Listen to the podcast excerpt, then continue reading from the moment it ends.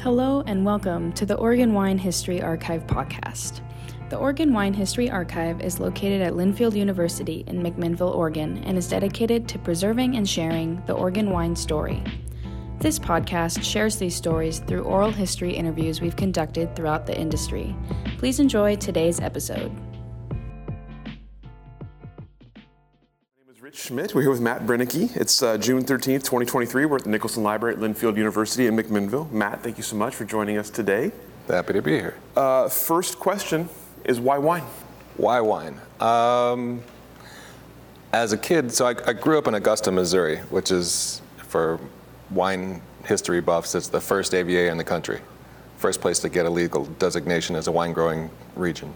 Uh, so I grew up there and growing up there, there weren't very many jobs that were available to kids. Like you could, you could mow lawns, you could babysit, you could work in a vineyard. And so, working in the vineyard, my buddy kind of had the lawn business sewn up, and so working in a vineyard was an easy thing to take on. It, it was an easy bar for entry, right? I didn't have to know a lot; they would train me on the job. So. Uh, I started on a vineyard crew at the age of 13, which uh, agriculture, so you could do that. Um, but before that, even uh, my grandparents had a vineyard when I was growing up, and so the first time I ever drove a tractor in a vineyard, I was probably less than 10. You know, so yeah, I mean, vineyards and, and wine and all that stuff was, uh, it was really proximity, right? Just the place where I was born and grew up. From being a field hand for the first few summers, it was my summer job. Uh, by the time I was 17, I was starting to help with harvest duties at, at the winery uh, and cleaning tanks and, and running pumps and things like that. Uh, and while it was fascinating, I was not uh, convinced it was a full time grown up job. And I was uh, looking forward to going off to college. So uh, I departed town to go to college and got a degree in art education, taught for several years, uh, and then moved back to my hometown uh, to take over my parents' house, and uh, had a couple random jobs there for a minute outside of teaching, but then was offered a job again as a cellar master, uh, working for the same winemaker that I'd worked for when I was 17. so, in my 30s, I took the same job that I had when I was 17. Uh, which is a little humbling, but uh, it got me back into the wine biz. And uh, while the pay wasn't phenomenal, there was uh, lots to learn, and that kept me busy. That's probably one of my favorite things about wine is that there's just an infinite amount of stuff to know, and any way you point, you can find a rabbit hole and just disappear down it and looking for information. And there's never, uh, I mean, when I was managing the vineyards and the winemaking and the and the whole winery at one point, and well, there was never a time when something wasn't on fire or there wasn't a disaster or something didn't need to be rewired or bottling line was down. There's always something to keep you busy.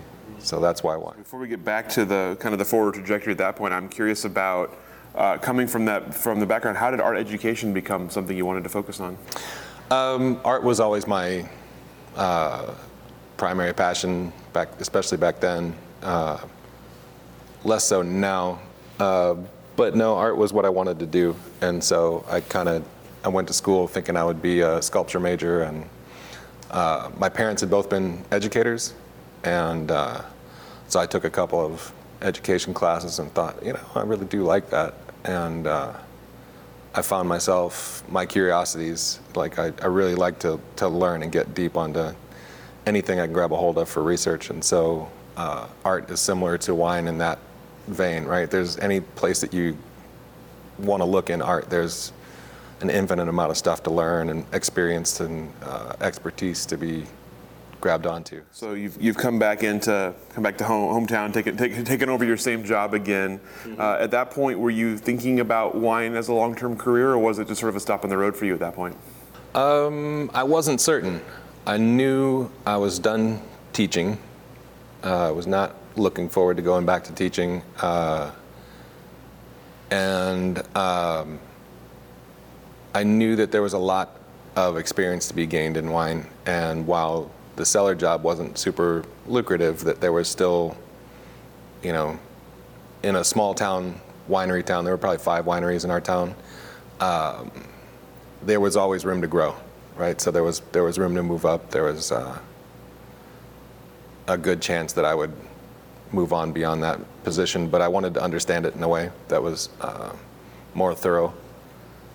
And uh, so working in the cellar was great for that. So tell me about that education process then for yourself. Coming back to it at that point, uh, what did you think you kind of knew about wine at, at that point, and what did you still have to learn? Boy, I knew the mechanics and the rhythm of the season, right? I knew the basics of winery equipment operation, um, but I didn't necessarily know the whys. You know, like how do I? Okay, so we're stuff that goes to barrels. It goes to barrels this long, but what's the whole process going on inside of there? You know, like I had rough understandings, but not um, not the details and not the uh, certainly not the knowledge to go on and, and run the winery myself at that point. You know, so I was really uh, grateful for uh, the ability to work under the winemaker and at their direction. And uh, then, you know, we had good books in the in the lab to read, uh, and anytime I did a, a major process, I would make sure I had the books out and was, you know, reading the details and trying to find out more about the whys and. Uh, yeah, that was that was a great experience to kind of do all the execution with very low risk of failure, right? Somebody's handing me a sheet of paper that says rack these barrels to this tank, then add this additive and you know blend it for 20 minutes and then cap it all back up. Um, you know, so there was. I got more involved in the process, obviously, because I was doing most of the execution. But then also, I got the, I gained a lot of understanding in that first four years or so. What about on the, on the other end of it? What about from the kind of the consumer end of it? Were you a fan of wine? Did you drink wine much? Yeah, um, I did, but I wouldn't say um, that I was really passionate or knowledgeable about it. You know, even even as a winemaker, um, that was a really common question for customers to ask you. Is like, oh, so are you a sommelier? Do you like travel the world drinking wine? And it's like, no, I, I'm stuck in this winery. I, I never leave here. I barely get to take a vacation. I drink these eight wines and I know them very well. you know, it was it. So no, I didn't have a broad uh, wine experience, but having grown up with it, uh, I did have an appreciation for it for sure. So tell us about the, the, sort of trajectory for yourself from there, coming back as cellar master, and like you say, kind of having mentorship and learning the ropes. Tell me about uh, kind of growing up into the role and, and, figuring out what came next. What came next came by attrition mostly, uh, as it does in the industry. Uh, the at one point in my work as a cellar master, the the vineyard manager left, and uh, they said, you know, they'd put in their two weeks and they uh, the owner came to me and said, "Hey, do you think you could run the vineyard?" And I said, "Yeah, sure, of course, right." Which I don't know if you're familiar with the Richard Branson, but it, he says, anytime somebody asks you if you could do a thing, the answer is always yes, and then you drop back and figure it out. So I kind of based on that philosophy. Of course, I could run the vineyard. Like, sure. Like I knew how tractors worked, right? But to be honest, I could barely back a trailer at the time, which if you ever worked in vineyards, that's a pretty key skill. you do it a lot. So um, yeah, I had a really crash course there with the the uh, previous uh, vineyard manager, learning, you know, spray schedules and you know chemicals and tractors and just all the things, and uh, and then I really enjoyed that experience going moving from the cellar out to the vineyard and. Um, I got a broader understanding of like what it takes to deliver good fruit to the vineyard, like why is a crop big sometimes, not other times out of the same vineyard, and now like there's a whole new series of levers to pull, you know, to manipulate the, the fruit into becoming what you want it to be on the before it hits the crush pad. So that was a great experience there. And obviously, you mentioned uh, there's a management aspect to that as well. So lead, leading people. So tell me about kind of growing into that part as well. That wasn't so hard for me because I'd been a school teacher and I grew up in Boy Scouts and I was like, you know, the the senior patrol leader. So I was actually running people as a young person, uh, helping people, you know, deal with logistics and organization and uh, coaching and, and things like that. so that wasn't a a particular challenge. In fact, um, the bigger thing to, to deal with there was like the culture shock from the previous guy to me. You know, he had run a pretty loose ship, and you know, it was things were getting done, but maybe not the way I wanted them. And then there was um, attitude and personnel issues, and you know, the oftentimes the, the the type of adults who are willing to work out in the sun, they've got their own special challenges, you know, and so um, learning their culture, learning, you know, how to motivate them in, in positive ways and, and that kind of thing was a challenge at first.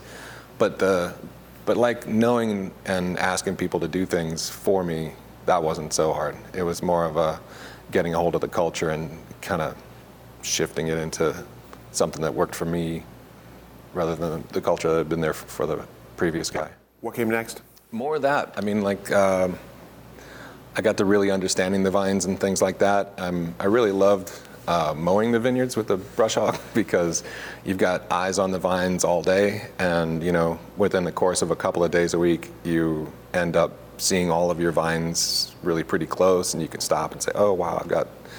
hints of black rot showing up. I need to adjust my next, you know, spray or whatever so there was, I learned a lot that way. Um, and then uh, a few years later, the winemaker was moving on to another winery. And they asked me, did they think I could do the winemaker's job? And same situation, right? I knew the mechanics, I knew the order of operations, I knew all of the basic stuff, but I'd never been the decision maker, right? So a little intimidating, um, but uh, like I said, we had good resources there. Um, by that time, the internet was really easy to you know figure things out with, and there were calculators to use for determining additions and stuff like that. I wasn't you know doing longhand math on on pieces of paper anymore. So um, yeah, I knew I could do it.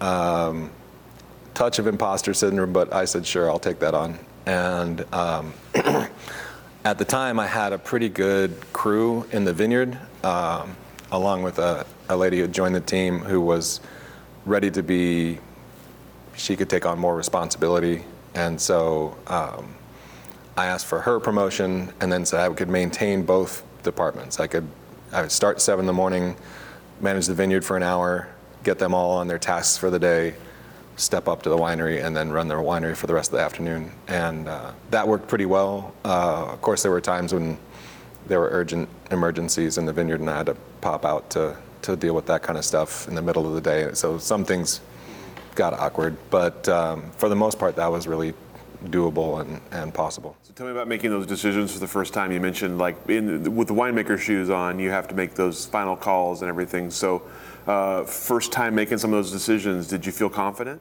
I mean, confident maybe, but I triple checked everything I did for sure. And I still like even as as I was training cellar masters and, and stuff in the future, uh, triple checking was one of my core principles, right? You you you do the math, you stop and think, does that math make sense? Am I sure? Right? You go look at the tank. This, yep, it's the right tank. Measure the wine again. Okay, it's the right wine. You know, double check your labels, write it down one more time. Okay, now we're good to go. Um, so yeah, I hesitant but sure, I guess is a good way to say it. I don't know that confidence is a great way to say it, but uh, yeah, when some of my first wines were all the way released and in the bottle and judged, you know, uh, very well against other wines in Missouri, which is where I came from, uh, I was, you know, I felt justified, right? You know, you, you feel like in a you, the imposter syndrome rides pretty hard on you at first. You're like, man, I'm I'm really doing this thing, you know, and it was it was tricky, uh, but yeah, having some wines well received by both the public and by critics and stuff was a that was special, and I knew for sure that I had something. That that first bottle that comes off the line with your name on the back is pretty special. Was there kind of a, a marketing component or a sort of a forward public-facing role with that, with that as well?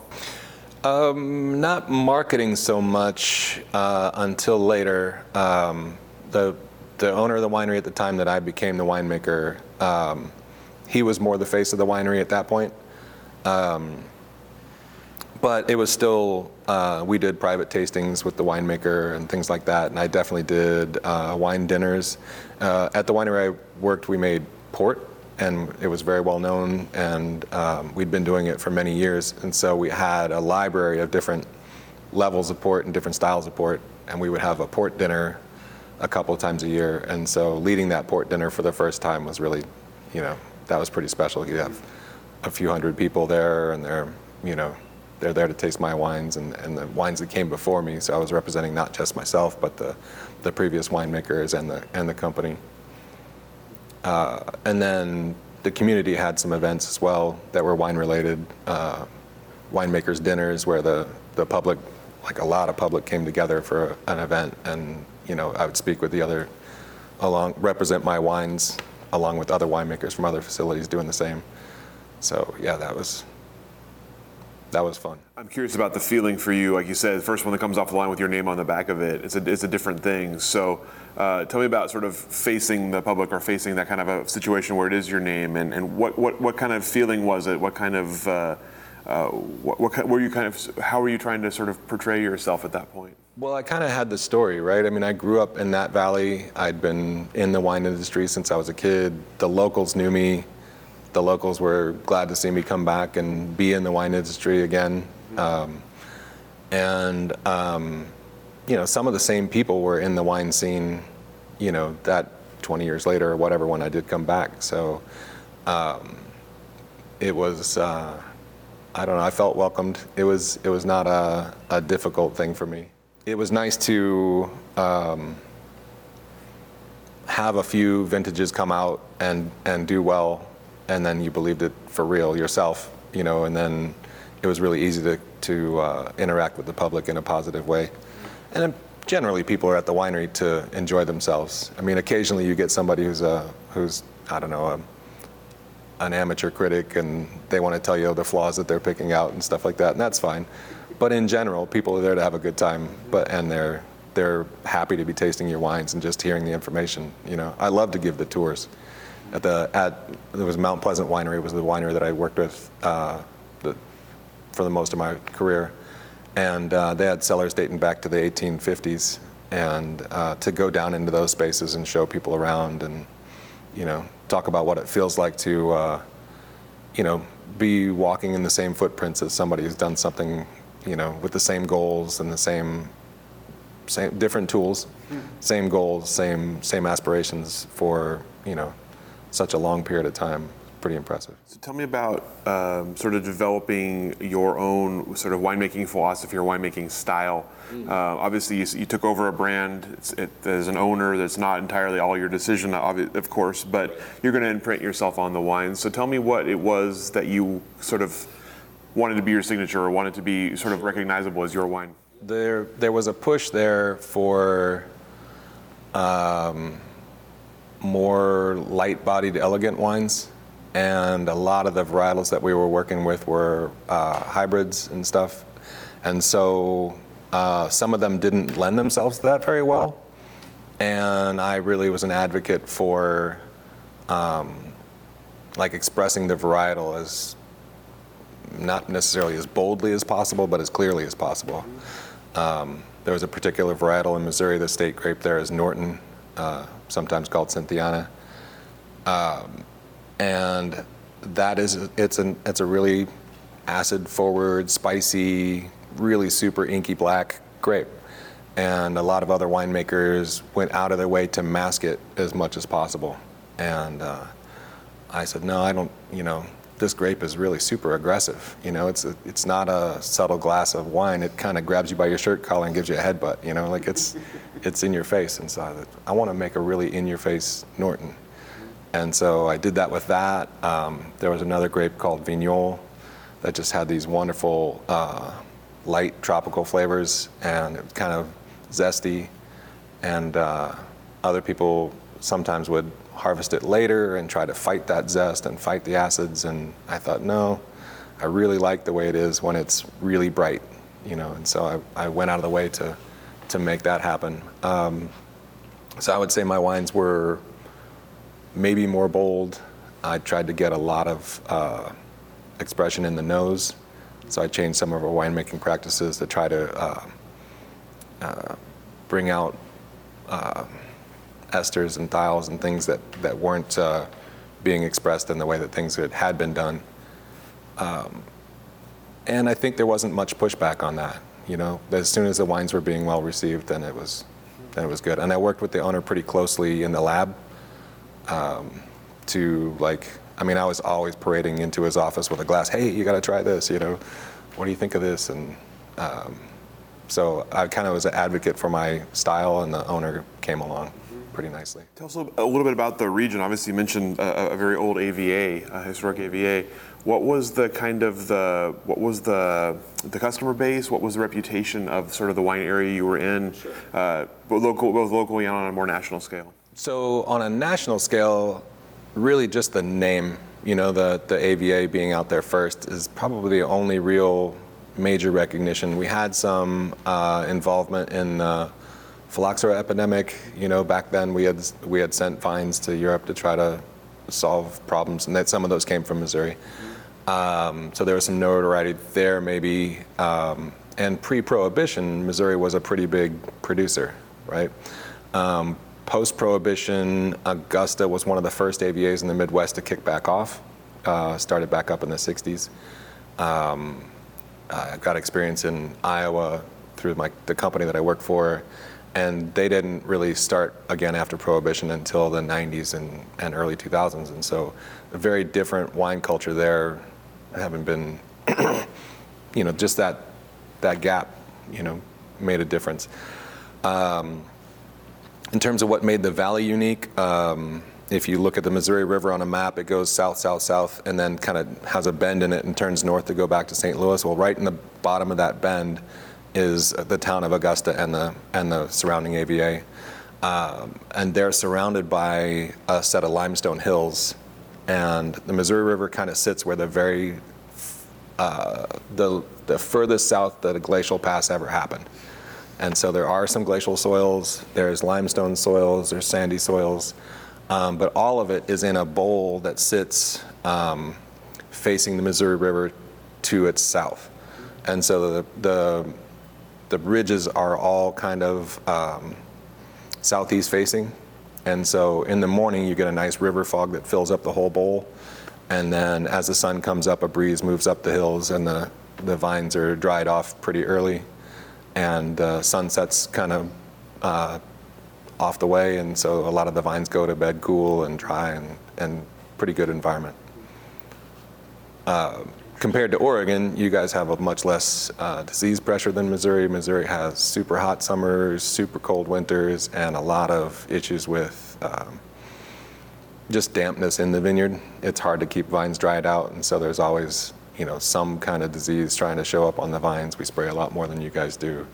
There's a lot less people trying to even say that they're organic. You know, we made our best to be sustainable. We use as little spray as possible, but um, there were some challenges in the, especially in the in that not in, not in Augusta in particular, but I think in Midwest winemaking. What about like on a client base? Was it most, mostly local that you were selling, or was it was there more than that? Um, so Augusta is um, a tourist destination from St. Louis.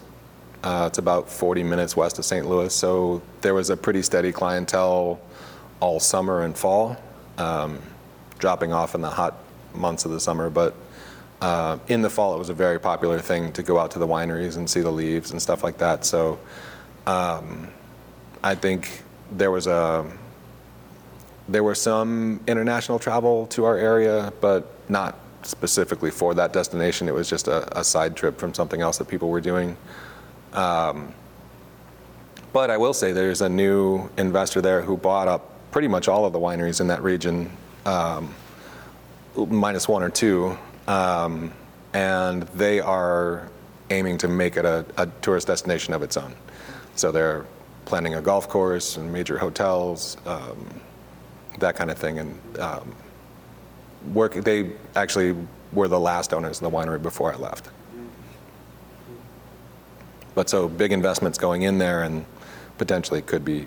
Uh, a destination of its own. So, how long were you at Mount Pleasant, and, and what were some of your what was some of as you look at it, what were some of the biggest accomplishments for you there? What were some of the things you, you look back on proudest? I was there about 12 years, um, and I would say, in terms of accomplishments, I had some wines that that uh, scored very, very well compared to similar wines from Missouri, and so that was nice to know that, um, you know, technically and and you know the expression of wine that I was able to to make wines from the same fruit as other folks, but you know that they stood well against the you know the wines that were existing. Um, I was proud of the way that I was able to put together the culture of the winery over time. You know, I, I obviously I moved up through an existing culture, but then by the time you're the general manager, some of the culture of the winery is up to you, and the storytelling and the the, the way that the uh, people present wines at the tasting room and, and all of that stuff. I got to train in there. Um, and so I felt pretty good about the way that I'd made some of those changes. Um, I'd also done a lot of the photography.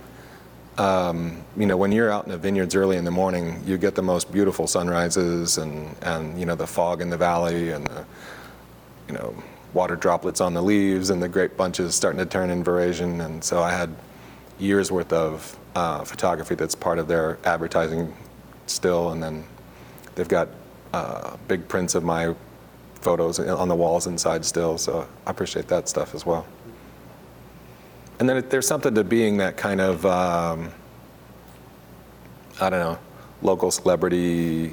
Uh, you know, in the in that area, winemakers are pretty well thought of, and and uh, you get recognized and talked to about your wines on a regular basis, and so that was fun too. You mentioned the general manager side of things, so, so tell me about building a team and about sort of defining the story that's going to be told or, or helping kind of guide the story that's going to be told. How did you, what were you looking for was you were building a team there, and what were you sort of looking for the portrayal of the winery to be? Sure. Um, well, in that region, we were one of the first to start charging for tastings. At the time, it had been um, kind of a free for all, and you ended up with um, kind of a parade of party buses that would stop for the tasting and then hop back on the bus and leave and go to the next tasting and the next tasting. And we were one of the first to not do that. Um, and at the time, we were, uh, when I first started in the wine department, um, we were still producing for the grocery store market in a big way. Um, and the owner and I and, and the other winemaker there worked on kind of just doing the math to see is having a really large production and really inexpensive wines the way to stay, or can we market a more high-end wine and you know increase the margins in the winery and drop back on the on the other side? Um, for better or worse, we pursued that direction, and by the time I was the general manager, we were a pretty high-end wine uh, uh, establishment, and the wines were not uh, not cheap right? Uh, we still made some wines for the grocery store, but it was much less of our focus. And then um, we had uh, basically a philosophy that you know if you sold out of a wine prior to being able to restock it, that you just increase the price so that the next year you wouldn't run into that problem, right? Well, we were able to do that enough times that our wines were, were fairly expensive, and I found our salespeople when I came on were apologetic about that to the customers, and I was like, okay, we we can't we can't be doing that. We have to we have to justify this. You know, this is this is this is where our wines sell, and here's why. And um, so little things like that, um, how to present the bottle, you know, knowing, making sure that everybody from the janitor to the, the people at the tasting bar to the chefs and everybody knew our story. Like, why are we who we are? Where, do we belong in the history of this valley? You know, where do our wines stand in the world and, and things like that um, and trying to get everybody to be comfortable articulating that the best they could, and then try to just kind of keep that story cohesive and um, make sure that when we gave tours that when I gave tours, they went a certain way, right? When somebody else gave tours, of course, they're going to be a little different, but how can we bend the story back to where we're all telling the kind of the same the same tales? Before we move on, I want to ask about vineyards a little bit because obviously you mentioned that was kind of one of the steps in the process. So I'm curious about as you grew comfortable vineyard work and started to see more and more vineyard. Tell me about sort of the evaluation of a vineyard. Uh, what what do you uh, what were you sort of looking for in a vineyard, and what especially if you're introduced to a new site or or something like that. How do you evaluate it, and um, how do you kind of know what needs to be done to maybe make a vineyard more the, the way you want it to be? If you show up at any given time, a vineyard is at one stage of its life, right? Um, so if you're there in dormancy and it's not been pruned back, you can see a lot. You can see like, okay, there's way too many canes on this vine, or uh, that kind of thing. You can kind of get a sense of like, is the structure of the vine correct? Do I need to? We did a lot of mechanical uh, pruning, harvesting, everything. So our vines were all one one vine per post and all tied tight to the post as often as we could. But we had a lot of older vineyards that needed to be renewed and brought up because they still had the, the vines that came way out into the aisle and that was hard for mechanical pickers and all that kind of stuff. So some things like that were super obvious, like okay, we need you know we need mechanical correction, right? We can't we got to renew some of these vines and that kind of thing. Um, but I think you get that best by seeing the, the vineyard over time, right? I mean, when you uh, see a vineyard at bloom, you've got a certain sense of like, okay, there's going to be enough fruit, or there's not going to be enough fruit, or we've got way too much fruit. You know, uh, all of those things start to become visible at that time. And then later on um, in the year, you can see, okay, well, we've got way too much vigor, or we don't have enough vigor. These vines could have more canopy. Um, so I think it's it's in order to evaluate a vineyard effectively, you, I mean, obviously you want to know your soils. You could do some soil sampling, you can do petiole sampling, you can get the data, right? But um, kind of living with a vineyard for a full season or multiple seasons, you can see like how does it compare to what it's looked like before in the past, you know? And that's really the, I think, where you need to to have the understanding and, and be able to, that gives you the, the real ability to kind of forecast what you want to do there in the future.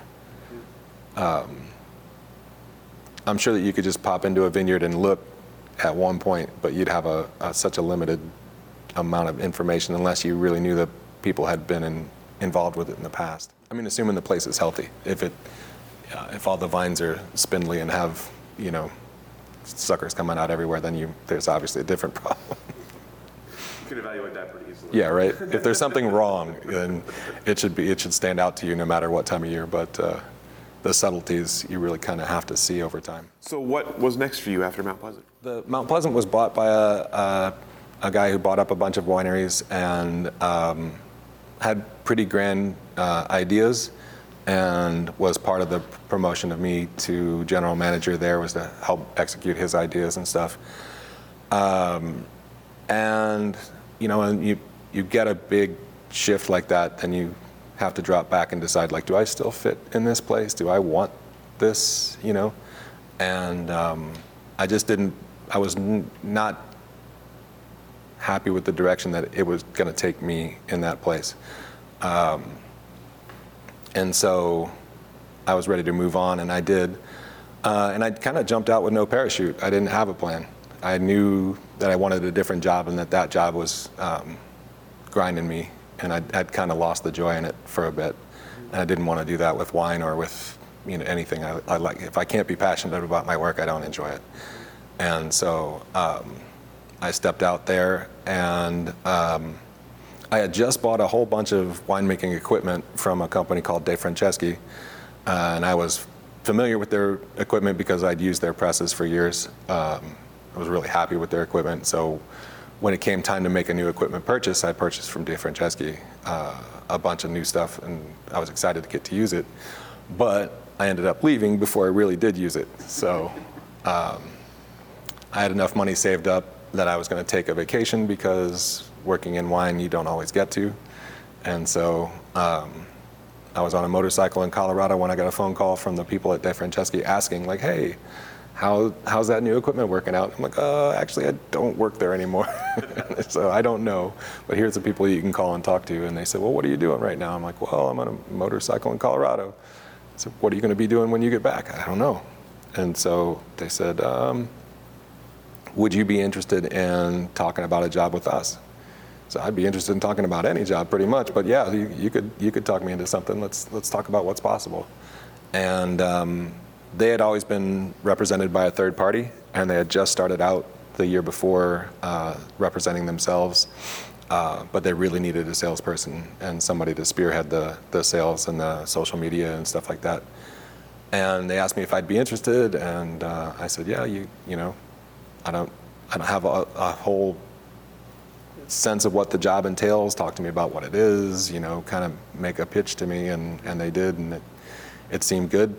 And uh, so now I work from home and travel, visit wineries all the time, and uh, I get to help winemakers get the best equipment, evaluate what their needs are, um, you know, find the, the bottlenecks in their collection. You know, like with it, like, let's say you've got a crush pad, but you need to ramp up production.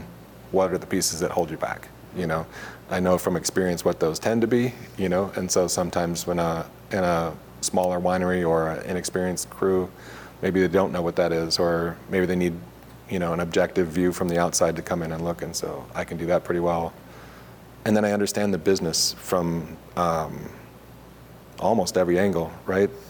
And so um, that makes it pretty comfortable to walk into a winery. I understand the, the folks that are at the desk are not really directly involved with the winemaking. I know the winemaker is busy, doesn't necessarily have time to see a salesman, you know, all the time. So there's, I don't know, it's a pretty nice fit. Um, not only, I mean, do I understand the equipment, but I've, I've literally used it. You know, I've got programs on the on our presses that I like for different grapes, and I can help you know people program their presses in ways that make them more effective for them. And then I understand the terminology, which I think would be hard for somebody. You've just got a a person who had been in sales but was selling I don't know cars, and then you move into the wine industry. You know, yeah, you can learn some of the te- terminology, but unless you've you know, suffered through filtering something the third time and not getting what you wanted, or you know, all of those things, you don't really feel the pain of your customers or understand the, the where they're really coming from. So I, it's been a really nice fit so far. You have the scars to prove it. More than a few, literally. so, as uh, did they? Was there an indication as to uh, why they were attracted to you for that position? They had come down and done the typical wine and dine thing, trying to make the sale. It was a pretty good sized sale for them. Um, we were really upscaling the, the production at the winery. They wanted to potentially triple the winery's production in three years. Um, and so we needed new things. And they also wanted ultra premium wine. So we brought in an optical sorter and roll feeders and vibrating hopper and a closed drum press. And, you know, like everything was completely different. So um, them walking me through what was possible and that kind of stuff took a lot of back and forth negotiation and talking and stuff like that. And they, I guess I felt that I had the the gift of gab and the and the all the things that that make you potentially a good salesperson. And they didn't really want hardcore uh, aggressive sales. They wanted somebody that could. Um, it's an Italian firm, and some of the stereotypical things about Italians are true. And one of them is they really want to be interacting like family with the people that they work with. And they want to get to know their customers and they really spend a lot of time with them. And so they felt like I had some of the characteristics that it would take to develop those relationships and maintain them comfortably. Uh, what were the biggest initial sort of challenges for you? What did you, uh, obviously, you, you, had the technical, you had the sort of the, the, you kind of understood the equipment. So what was the biggest learning curve? I guess just keeping track of how many things are in the air at one time. You know, in the in a winery, I had systems for all of that, and uh, coming in as a new salesperson in a company that didn't have a lot of uh, internal sales experience. I mean, their parent company is enormous. It's a it's SACMI Group is a is a really big multinational corporation that is everywhere. Um, so it's not like they don't have the support. It's just that there wasn't a there's no there wasn't a prescribed direction for how we're going to take the company. It was kind of like, hey, you're the sales guy now. Go ahead, you know. and so, um, basically, though, we started out with existing customers and branching out from there. But the branching out, like, how do you identify new prospects? You know, I go to all the trade shows, the the biggest ones anyway, and that's a great way to find prospects and stuff like that. But I still knock on wineries' doors and ask if I can see the members of the production team for a minute. hand them a piece of paper telling them what we do and give them my card and ask if they got any needs immediately. Stuff like that's a little, a little awkward the first dozen times you do it. It gets easier. Um, but, you know, deciding how to represent the company in social media and all those things were things I had sort of done with the winery, but it's a different game, you know, so there's a learning curve there for sure. Tell me about evaluating needs. You mentioned that was a big part of what you do. Is if you get to meet with the staff, if you get to see the space, you're evaluating needs. So tell me about kind of sizing up someone's operation and figuring out what, where, you know, what might best fit. A lot of times that's a factor that they're aware of. Um, they know they're growing. I mean, they don't reach out. People don't. Wineries, winery equipment lasts a really long time. Most of it. You're not usually replacing a press because um, your last press died. I mean, occasionally, right? Um, but more often than not, you realize that you're either working with something that's outdated or too small. You need to upscale. And so, um, one of the things that um, I had to do at Mount Pleasant was exactly that: solve that problem. We're gonna we're gonna really ramp up production. What's it gonna take? You know, volume-wise, what are, do we need more tank space? Do we need more uh, equipment? Whatever. Uh, and at Mount Pleasant, we had been doing that, uh, like larger production for the grocery store wine. So we had the tank facilities that we needed. We just didn't have the crush facilities that we needed to to keep up. Um, and so we had to upscale that. And so in doing that, I learned a lot that way. And um, I don't know. There's a dialogue that you work out with the production team and the people who are actually doing the production about what do you like and how do you like to do it. And uh, one of the neat things about Defranceschi is almost everything they do is custom made. They don't have stock presses for sale. They don't have stock tanks for sale. Everything is made to order. So how do you like it? And if you don't know how you like it, I can show you some options and talk about you know how your workflow might be and things like that. And um, that uh, that seems to be really helpful and and um, that kind of thing. The other thing that we have is our presses are programmable, and so they have a series of set programs in there that work different ways in terms of pressing, like sequentially or um, you know progressively. But they um, a lot of winemakers are only familiar with what they've done so far, right? You learn from somebody hands-on. You might learn some stuff in school, but until you are presented with new things right in front of you, you don't know why, why would I do that or how would I solve this problem. And so, um, as I progress, you know, in this career, I'm finding new other people's ways of doing things fascinating, because there's a there's a, a hundred ways that you can crush fruit you know?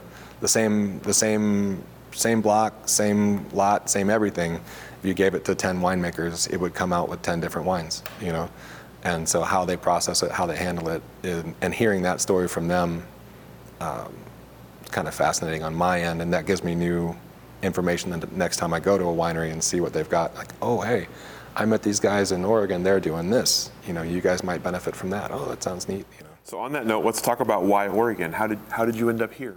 I travel, my territory is everywhere from Mexico to Canada. Um, so from Ensenada, Mexico to Niagara, you know, I keep, you know, a pretty steady travel. Um, but every time I've come, when I go visit wineries, that it's kind of a, I'm, I'm a little spoiled in this job in that, you know, when you go to wine regions, they're typically really beautiful, right? There aren't too many just like hideous in the middle of nowhere uh, places you don't want to be uh, where there's wine. It's usually like scenic and beautiful, and I like to hike, and so um, I try to find time in those trips to like get outdoors and, and enjoy the area, get a taste of the local foods and, and wines and beers, etc. And Oregon was just like fascinating. It's first first time I had a trip here, went out to Hood River and uh, visited a client there and got to spend some time in the gorge. And then the next time I came out, I got to go to the coast and it just fascinated, right? and I was at a point in my life where I could freely move. And um, I talked to the company about it, and they were not only not opposed, but they were willing to help, you know. And um, there's a lot of growth going on in this area in terms of wineries, and uh, we already have a pretty good set of clientele here. And one of the things I kept hearing was that um, they wanted to know that we had a presence in the valley, right? Do you have somebody here, or is all your people, or all your people in California, or all your people? My company's based in Iowa. All your people in Iowa. Well, at the time, that was true. You know, all of our people were based in either California, Tennessee, or or Iowa, and so um, people wanted to know that they could, you know, get somebody face to face, get some hands on if their equipment went wrong or whatever. And so it was, you know, I'd heard several times that we we would love to buy from a company that's local, that's got at least local representation. And so um, we have the Bay Area covered pretty well. So, um, you know, California all the way up to Napa and stuff like that. We're within an hour or so away of being able to be in Napa in a quick uh, minute. But um, our other core areas are like some parts of the Midwest and, and New York City, or not, not New York City, New York State. And, um, and we have a little bit of all over the place, but uh, Oregon is pretty central to us and pretty core uh, in terms of our customer base. And so it seemed a good place to be. Plus, I'm really excited to be here. It shows. Uh, so I'm curious then, with that said, what were your, what have been or what were your initial impressions of the wine industry here, both of the, the people making it and of the wines themselves? I had experienced um, more of California and New York before I got to Oregon, and so the thing that impressed me most about the winemakers themselves is how um, kind of down to earth they are, easygoing. You know, it's very much more like the Midwest. Um, they aren't personally pretentious, or I'm not saying everybody everywhere is, but um, they're really approachable and, and kind, easy to talk to. Um, there's kind of a Pacific Northwest vibe of, you know, a little more laid back, a little more, hey, however you want to do it, let's do it that way, you know, that kind of stuff. So um, I appreciated that. And then um, in terms of their production, uh, there's a wide variety, you know, and you're seeing um, the varietals that are used up here, like even just Pinot, this, there's everybody's doing it differently, and people have some some really fascinating things that they're doing, whether they're, you know, doing whites on the skins or they're uh, they're pressing stuff directly to barrels, or and then on the West Coast in general, there's a lot of people who don't make very many additions to the wine at all. They're very hands off and let the, the, the vineyard speak for itself and their and their processes. And um, in the Midwest, that's almost not possible, you know. And so to go from where I'm pulling maybe 40, 50 levers to make a wine go from beginning to end, to watch people be like, we're just pushing it into here, and you know, we'll monitor it, and we know what we want, and we're going to get what we want, but we're we're going to have maybe four inputs the whole time, you know. Is that's fascinating to watch. The the quality of the fruit that you guys are capable of here is just, you know, it's different than than what I'm what I'm used to working with, and it's kind of fascinating. In the time you've been here, which I know uh, obviously hasn't been that long yet, but uh, what have you seen as sort of the what is what is Oregon going to need from from someone like you? What what are the biggest sort of like uh, growth opportunities, I guess, for what you're selling? I have to kind of flip that because I, um, I think that what my company um, needs more of is recognition. We there's some other bigger uh, competitors, right? But um, our stuff is is very unique in that uh, we put a lot of effort into the aesthetics of it and the technology of it. Like for example, we make um, custom designed wine tanks that can look like anything. We have customers who have wine tanks that are black pyramids with a gold top. You pop the top off to get into access the, you know. We have um, some of the biggest houses in Bordeaux have our, our tanks, and they, I mean, it looks like a jewelry box that you're shrunk yourself down into and walked inside of. It's, you know, purple tanks that are upside down cones that go way up to the ceiling, um, bright blue, bright green, whatever, and it's, and in any kind of shape, you know, and then we build the, the building to go around the, the tanks. And so the, the quick pitch for that, that type of stuff is that in the era of Facebook and Instagram, everything that your customer sees goes online. And so if your production facility looks like just a regular production facility, that's fine. But if you could walk into one that was like the whole place is eye popping, right? You put as much thought into the back of the house as you do into the tasting room, then we've got that opportunity. And so um, whether that's something that the folks in Oregon are going to be jumping up and down about, I can't say. But I know that I've, I've spoken to some architecture firms who are working on some, some future projects where that might be a possibility here.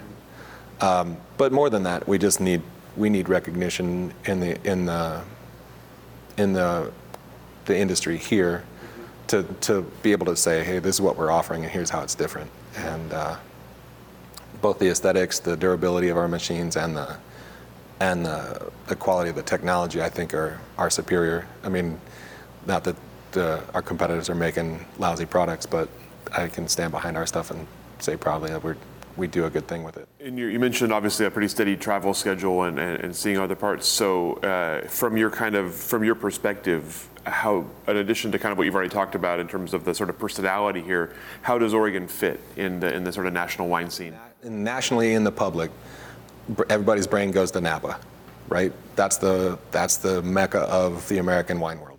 But I think there's a lot of respect for Oregon and the Pacific Northwest in general, and. Uh, I mean, the there are certain wines that come out of Oregon that you're not going to top in California, you know. Um, and even if you, you know, variety is part of the beauty of wine, right? And you know, looking at a soil map of just the Willamette Valley, never mind the rest of Oregon, the the variety of terrain and soils and environments and little microclimates that you guys have is just phenomenal. And so to taste a Pinot from, you know, volcanic soils way up high, to take another one that's, you know, coastal or whatever, it's, it's fascinating to me that what you guys have and, uh, and what's being, what's being made here. The, as far as in the in the industry, there's a lot of growth happening here. New new facilities going in, places expanding, uh, foreign investment. So you know, um, I'm not tied into the politics of the wine world here yet, but I'm sure that's fascinating. Um, but yeah, there's a lot happening, you know. So I think Oregon is not only well established as it, as it's what it is, but also is up and coming. There's, I think there's a expectation that not only as a as a place for quality wines, but as a tourism destination as well. You know, post pandemic, I think you're starting to see that stuff come back. I saw an article the other day about the Willamette Valley being one of the number one places to visit in the United States, and so you can see that building over time, you know, and gaining some momentum. That'd be a really good thing here in Oregon. Tell me about your uh, sort of continuing wine education for yourself. Obviously, a d- totally different role for you now. Um, how do you how has your wine education continued in this role, and uh, are there things you're looking forward to in the future in that regard? I would say the majority of it is coming through direct interaction with my clients. You know, I learn a lot about how other people make wine. You know, you can't, not a lot of what I grew up doing, uh, certain things in wine are just, it's the same everywhere. But there's a, there's not enough crossover for me to just believe that I know what that person's doing. So when I get to meet somebody, it depends on how much time there is, but to pick their brain and, and know, okay, she's got you know this way of doing things, and it's entirely different than than what I uh, what I know, and that's fascinating. And then you get to talk shop in a re- very real way, and gain some information, some insights. Um, then you know I follow the t- trade magazines, um, and then LinkedIn. You know, like there's a lot you can learn a lot just following other winery social media, following winemakers on LinkedIn. Uh, Wine Business Monthly is a great resource. Um, and then, you know, the, the for the public trade magazine, that's like Wine Spectator and things like that are, are worth following. I wouldn't say that I necessarily learn a lot about the, the making of wine, but where wine is going and, and what the futures are and that kind of stuff is available that way.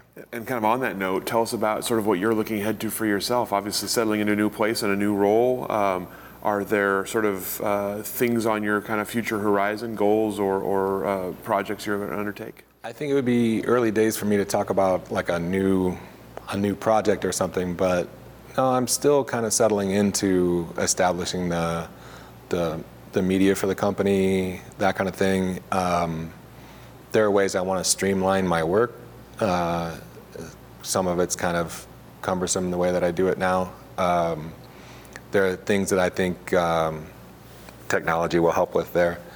Um, and then no, I think more more travel, more expansion, like to get to know more people, more places, and uh, and it's but here in particular to plug in with more the local wine scene and uh, you know any any wine region there are micro and macro things happening, right? And usually there's a core group of people who are starting to they're they're the ones that, that are they touch all of those little circles. And so to try to find and plug myself in with that kind of stuff. Probably the most difficult thing in wine equipment sales is finding somebody who's starting a new project. And so trying to find the ways into like people who are whose ear to, are to the ground for that kind of thing. Um, and finding a way to do that would be the most helpful thing for me. Uh, so the same question, but kind of more personal level. Anything else you're looking forward to beyond wine and the job? Oh yeah, I mean, hiking up here is amazing. I've done a couple couple uh, longer hikes already, but um, yeah, just exploration, just being adventurous and outdoors. Um, yeah, my girlfriend and I are both avid backpackers, and so trying to f- squirrel away bits of time where both of us can get away and do that is is special. One of the things I love about this area in particular is like all the good stuff is smashed into one spot. You've got mountains, you've got the the coast, you've got you know deep forests, and then not far away you've got high desert, and you know, so yeah, there's a lot to explore just within a few hours of right, right being at home. And then Portland's got all kinds of cool neighborhoods to go explore, and kicking around Portland is fun too. All right, that's all the questions that I have for you. Uh, anything I didn't ask that I should have? Anything that we didn't cover that you'd like to cover today? No, I think that got it. Excellent. well, thank you so much for your time Happy to. for coming out to share your story with us. Yeah. And uh, we'll go ahead and let you off the hook. Okay, great. Thank you. Thank you for joining us for this edition of the Oregon Wine History Archive podcast. And thank you to all our supporters, partners, donors, and interviewees who have helped make our project a success. Be sure to check out our website at OregonWineHistoryArchive.org for more interviews, photographs, wine labels, and more. And stay tuned for more interviews as we tell the story of Oregon wine. The Oregon Wine History Archive podcast is brought to you from the Oregon Wine History Archive at Linfield University, with a very special thank you to all the Linfield Archive students who have contributed to these oral history interviews over the years.